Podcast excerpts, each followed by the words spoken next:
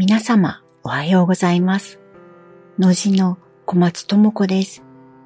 私は、夫の正宏と、農事という竹工芸の工房を営んでいます。しばらくは、インスタグラムの投稿内容をもとに、日記のような形になるかもしれませんが、お付き合いいただけますと嬉しいです。本日は9回目です。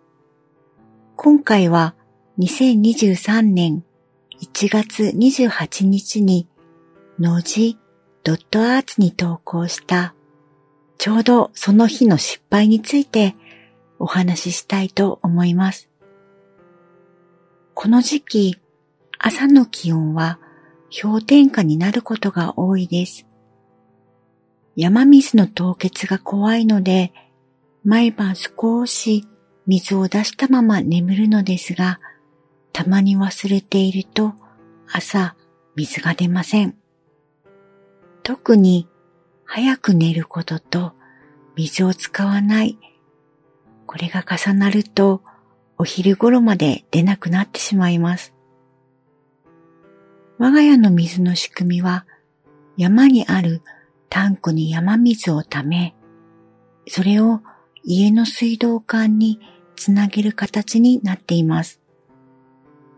電動ポンプは使わずに山の傾斜で水が出る仕組みです。家の水道管へは山水タンクの低い位置にある穴からホースをつなげ、そこから家まで引いています。そして使う水よりも溜まる水が多いとタンクが満杯になるわけですが、満杯になりかけた時に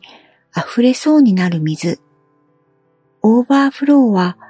タンクの高い位置についている穴から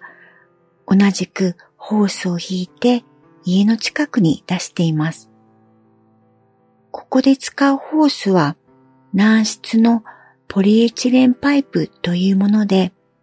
耐熱や積雪に耐えられる仕組みになっています。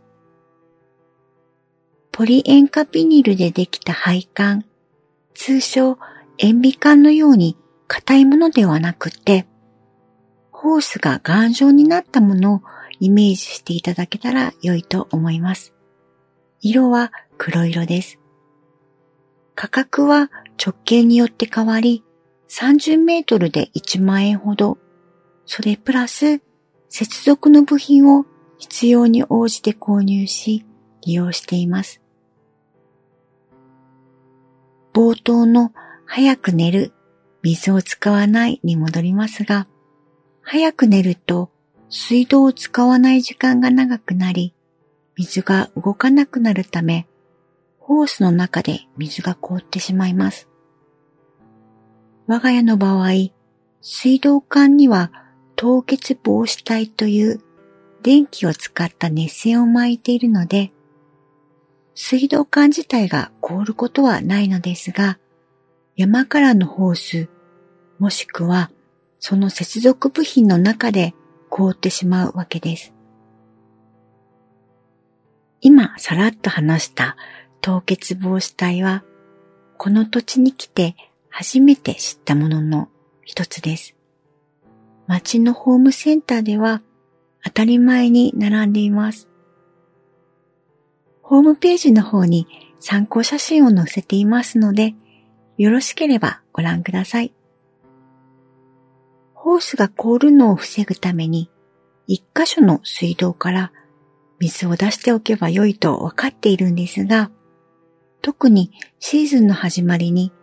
ああ、やってしまったとなりがちです。凍ってしまった時はいろいろ考えても仕方ないので、まず見える範囲で確認をします。順番は水が出ない、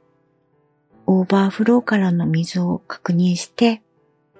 水が出ていたら、あ、凍結だ。そしてひたすら溶けるのを待つといった感じです。もしオーバーフローから水が出ていないと、それは避けたい事態で、山のタンクの方に問題があると予想されます。今まで冬にこの経験はなく、これからも決して